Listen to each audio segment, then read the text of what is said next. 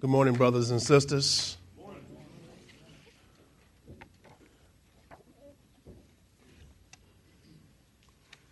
Pastor Matt has already prayed. Oh, there we go. Right there. Okay. All right.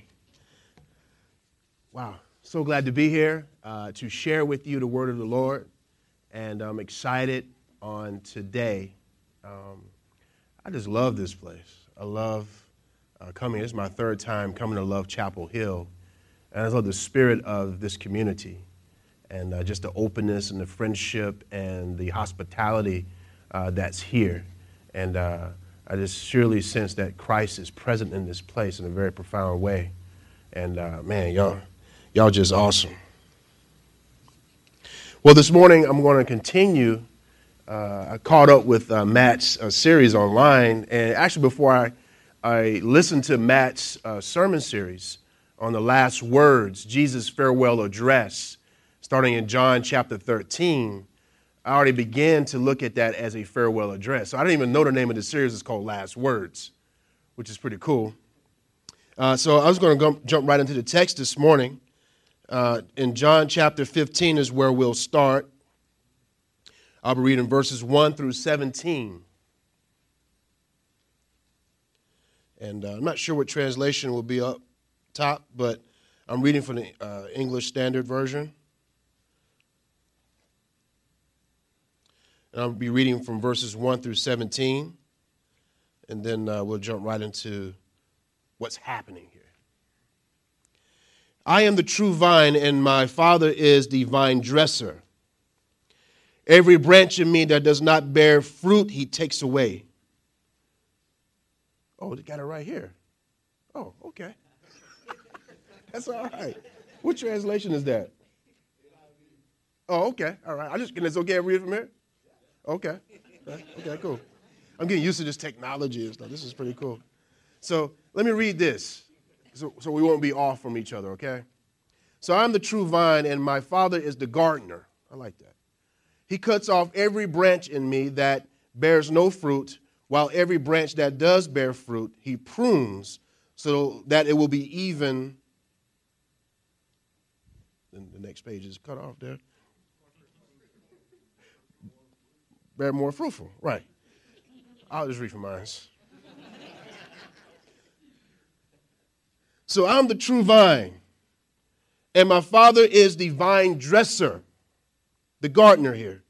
Every branch in me that does not bear fruit, he takes away, and every branch that does bear fruit, he prunes, that it may bear more fruit. Already you are clean because of the word that I have spoken to you. How many of y'all know it's, Jesus, it's dangerous when Jesus speaks to you? Right? It's like one of the most dangerous things you can do as a disciple of Jesus is to have Jesus speak to you. So if you don't want some, if you don't want anything to change, if you don't uh, want your life to be different, go on a different trajectory, tell Jesus to shh because once he speaks to you, everything changes. Abide in me, and I in you, as the branch cannot bear fruit by itself unless it abides, abides in the vine. In the vine. Neither can you unless you abide in me. I am the vine. You are the branches. Whoever abides in me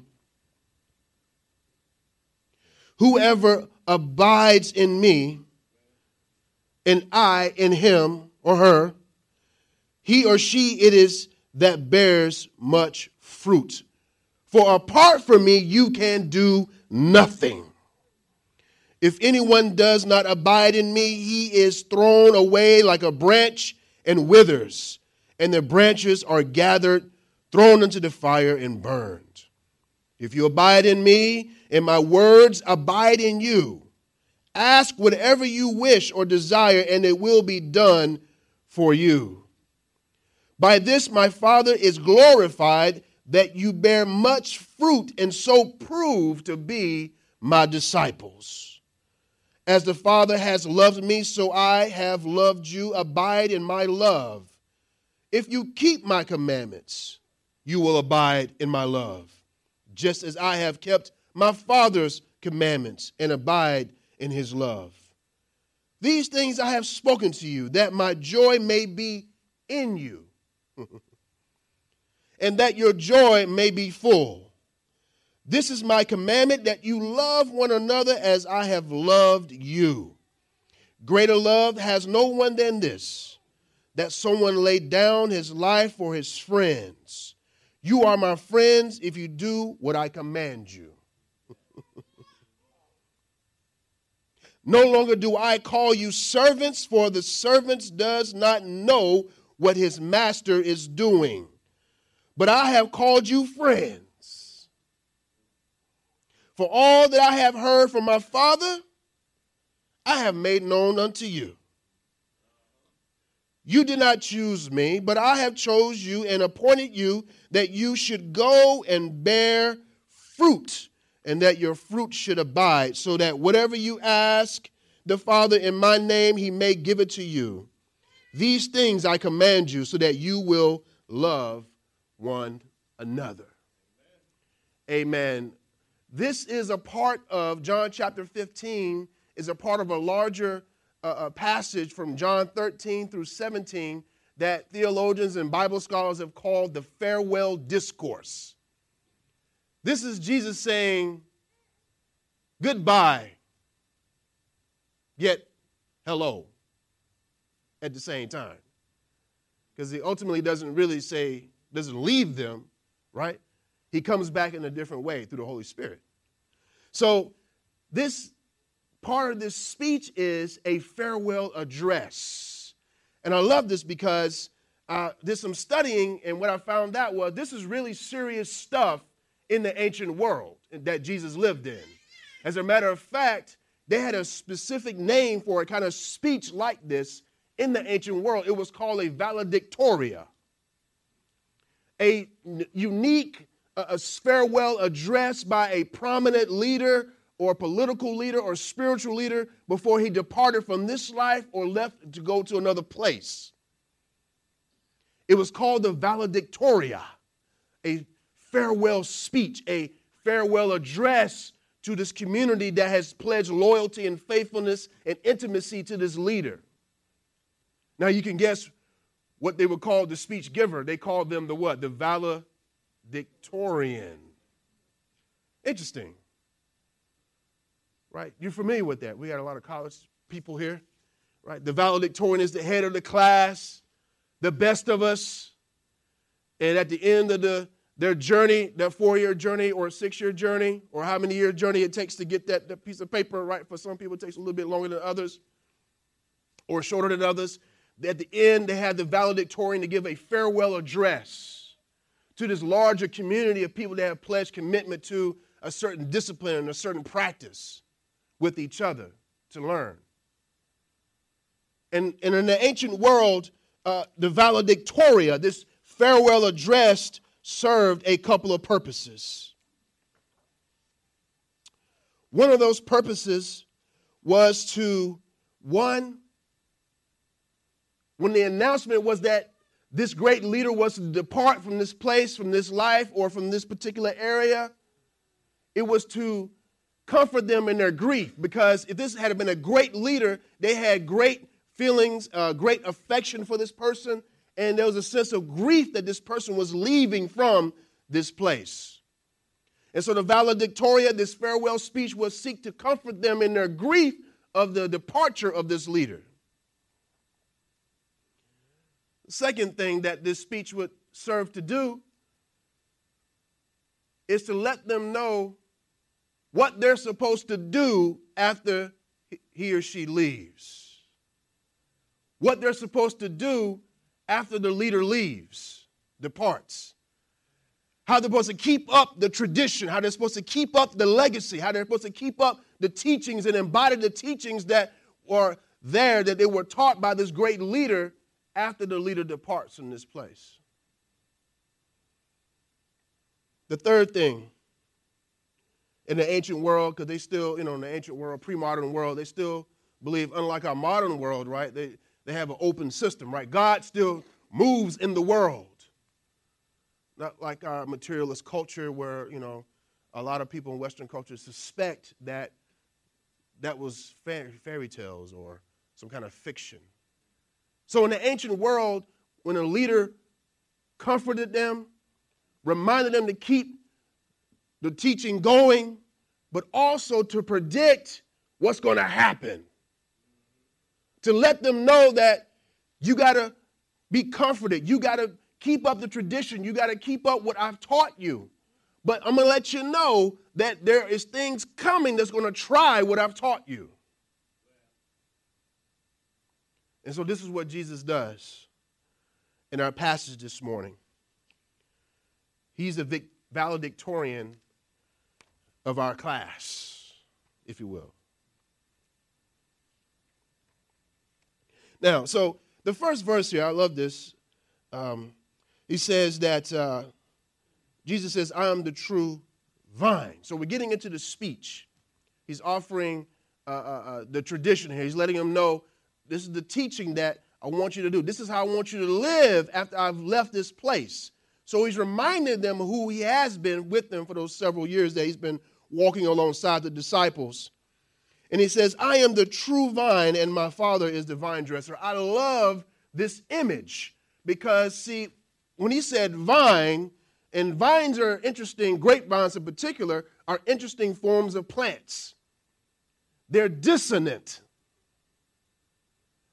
they're unharmonious, they're kind of off key plants.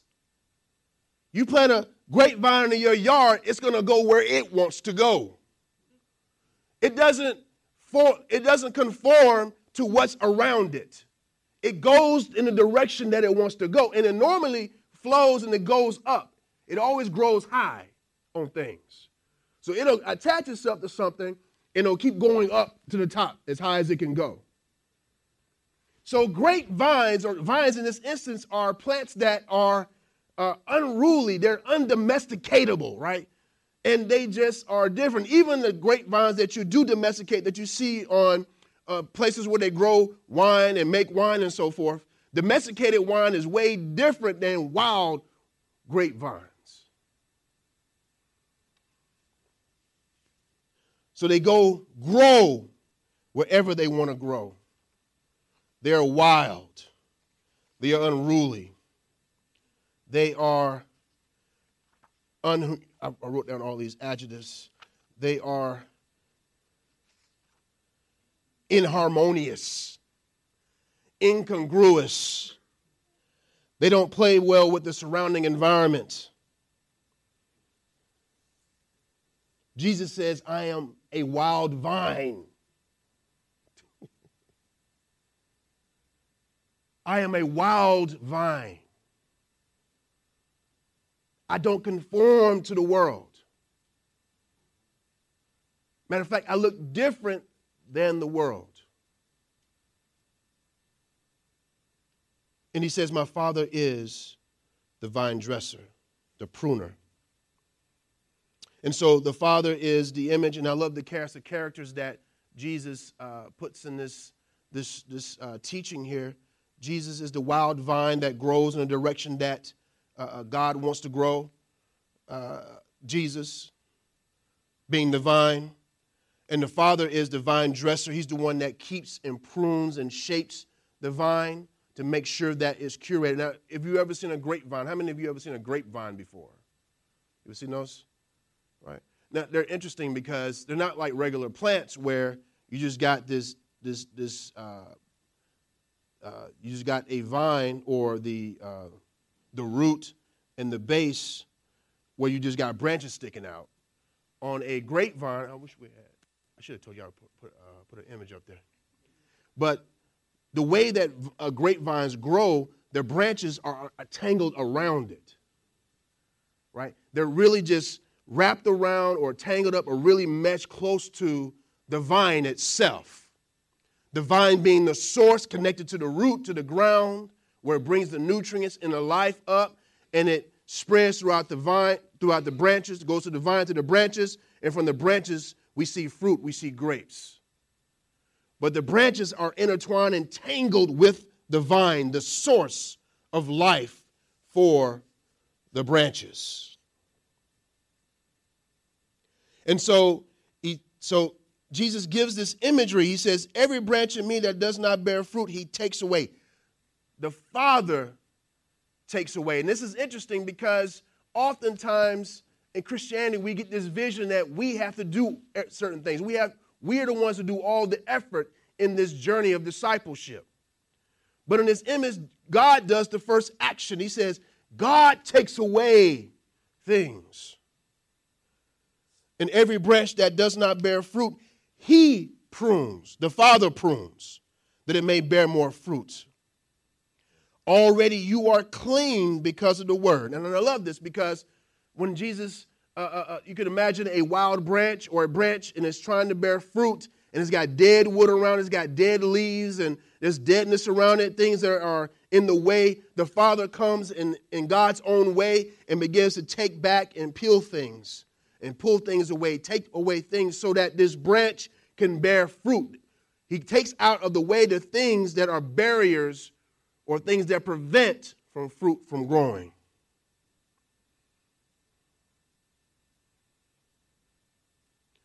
But then he says this already, verse 3 you are clean because of the word that I have spoken to you. And this is interesting because the word clean there is has the same root word for the word prune when you look it up. So prune and to clean are the same thing. So one of the ways that God the Father prunes us is when Jesus speaks to us through his word.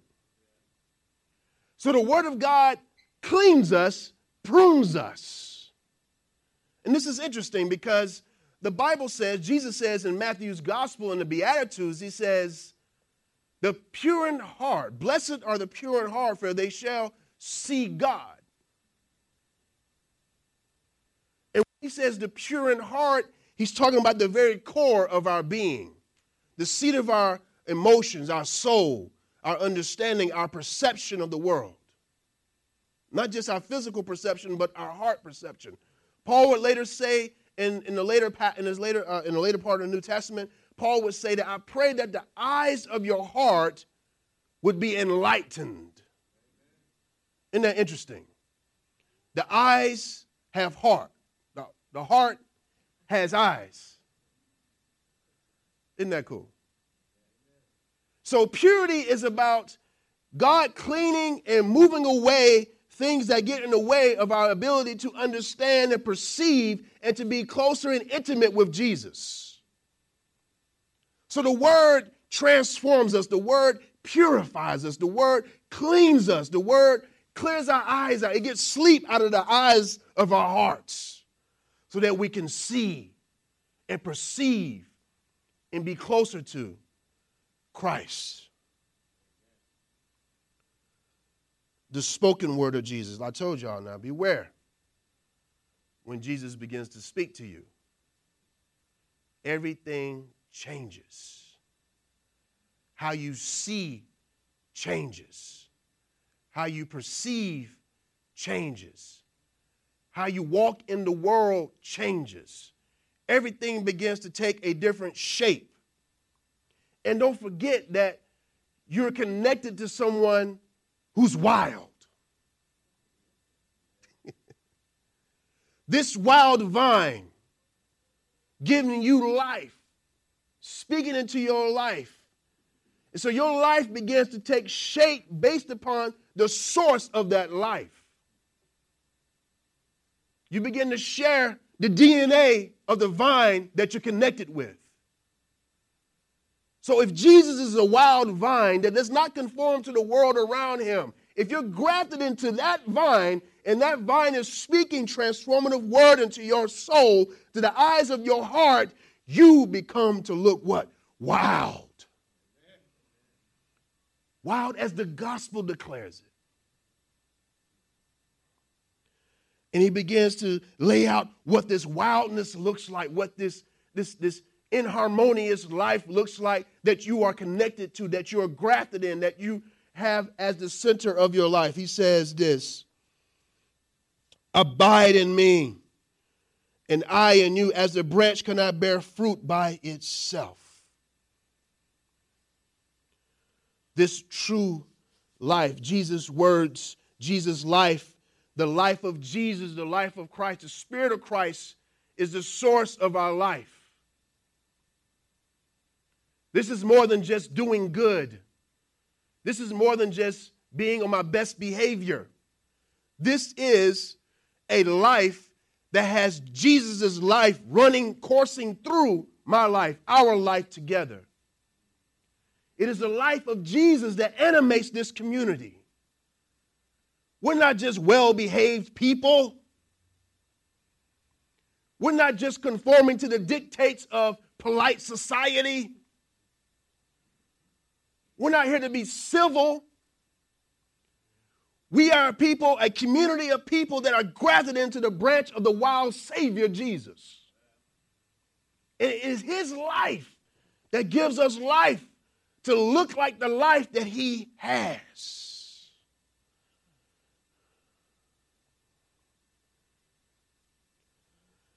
But we cannot live this life apart from Him. We can't live this Jesus kind of life apart from Him, not abiding in Him.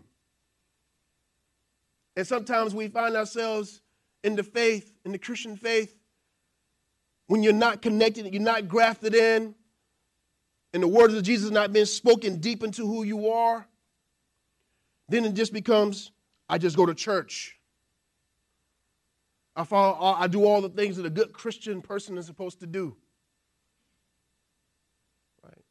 Christianity becomes my cultural uh, uh, duty. My mom and dad in them went to church. So now I go to church. I just submit to cultural expectation. Do what grandmama and them did. Grandmama grabbed me by the ear, dragged me out to the church van. I'm just doing what auntie and them told me to do. Go to church.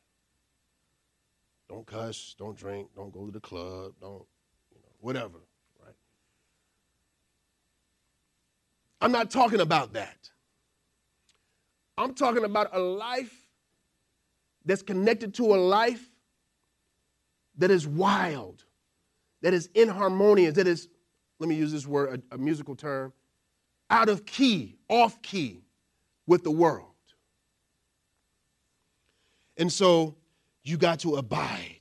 That word abide in this passage is used several times.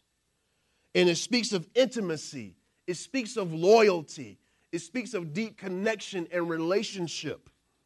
Abiding. And the word abiding is like this it, the, the, the sense of it is it's ongoing, it is continuous. It's not something that just happens one off, one time, but it's a continuous thing that is constantly being cultivated. So God is around us. The Father is within us and through around us to take away the things that prevent us from deeply abiding with Jesus. Quite frankly, to be abiding is to be tangled up with Jesus, to be intertwined with his purposes, to be intertwined and connected with his mission, to be intertwined and connected with his presence, to be tangled in the presence of Jesus. This is what it means to abide. And notice what happens when we begin to abide. So it's, it's not like one of these situations where you do certain things and Jesus abides with you. This is one of the things I love about the New Testament. Uh, uh Paul is really good at this. He would say, Because Jesus has done this, we will see this in your life. It's not like what we often hear if you do this, then we'll see Jesus do this. It's the other way around in the kingdom of God. When Jesus does what Jesus does, we will see this in our lives. So, because Jesus abides in us, the Father abides in us, certain things begin to happen in our lives. We begin to see certain things become evident in our lives. One will bear fruit, The fruit comes from the abiding. The fruit comes from the entanglement, the intertwining. Whoever abides in me and I am him, he or she it is that bears much fruit. For apart from me, you can do nothing. If anyone does not abide in me, he is thrown away like a branch and withers. Don't disconnect from the life. Stay. Another word for abide is to stay put. Stay in this. Stay in this. Stay in a place where Jesus can speak to you. Don't be distant. Draw in. Draw closer to Christ. Verse 7 If you abide in me and my words abide in you, I notice that, right? If I abide in you and my words abide in you, ask whatever you wish and it will be done for you. I just got into a lengthy debate with a friend of mine. He's seeking God in his own way. And we spent hours at Starbucks one day. And he said he grew up in church. And one of the reasons why he can't get with the church thing, it was because he had did something really bad once and he was locked up and he was in his jail cell and he asked jesus to free him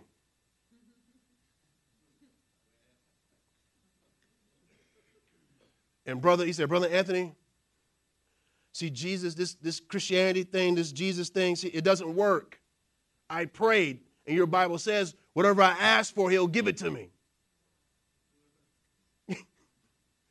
and i prayed to be freed from this prison. And my first question was, and he's like, Well, what do you say about that? Because we got into this long debate. I said, Well, um, why were you in prison? What did you do? And he's like, I did this and that, whatever.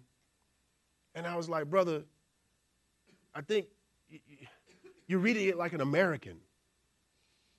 See, in America, we're taught you can just get whatever your heart's desire, whatever is consumer desire, whatever's put in front of me. We're socialized in so many different ways to want certain things and uh, uh, to go constantly after acquire things. Uh, we live in an affluenzic culture.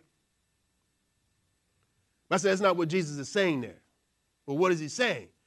Jesus is saying, if you abide in me and I abide in you, you begin to pray the prayers that I pray. that's what Jesus is saying. When you begin to pray what you want, but it's a want that has an abiding Jesus in it. It is a want and a desire and a wish that is abiding Jesus shaped and formed. It is a pray that you pray after Jesus has spoken to you. And those are different kinds of prayers. Those are not consumer prayers. These are dissonant prayers, unharmonious prayers, wild prayers. They're the prayers that Jesus would pray. And so we pray, we pray. It says, Whatever you wish, it will be done for you. But by this my Father is glorified, that you bear much fruit. Verse 8. And so prove to be my disciples. Love that, disciples. Those that imitate their teacher, those that smell like, look like, had the texture of the teacher of their master. And as the Father has loved me, so I have loved you. Abide in my love.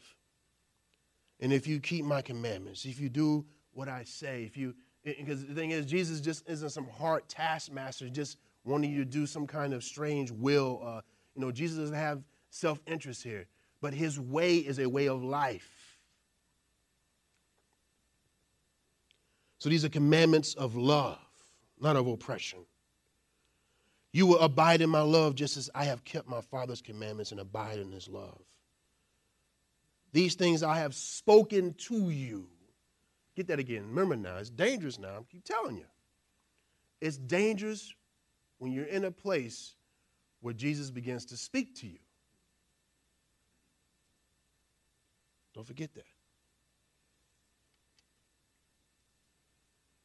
These things I have spoken to you. And I love this right here that my joy may be in you I spoken to you that my joy may be in you. When Jesus speaks into us, into our lives, joy becomes a part of our life. And that your joy may be full. Verse 12 This is my commandment that you love one another as I have loved you. Greater love has no one than this that someone lays down his life for his friends. And you are my friends if you do what I command you. You are my friends if you do what I command you. No longer do I call you servants, for the servant does not know what his master is doing, but I have called you friends. And I love this because friendship was a big deal back then. Now, we call somebody our friend because they've added us on Facebook. Right? Or they follow me on Twitter. Or they tag me in a really cool post or something. Or they buy me coffee from Starbucks. Which friends can do that, right? I'm not saying that's not friendship. But in the ancient world, there was two primary elements. You know, we got any philosophy majors here? Philosophy folks here? Right? There was a great philosopher, Aristotle, in the ancient world, talked a whole lot about friendship. And there were two things that two key elements of authentic friendship in the ancient world. One, a friend was willing to give their life for their friend. If their friend was in mortal danger, a friend in the ancient world was seen as one who was willing to give their life in the place of their friend. A second element is this a friend will speak truth to you. A friend will be candid and honest to you. Because the understanding of friendship was we're on this journey of goodness, we're on this journey of virtue together.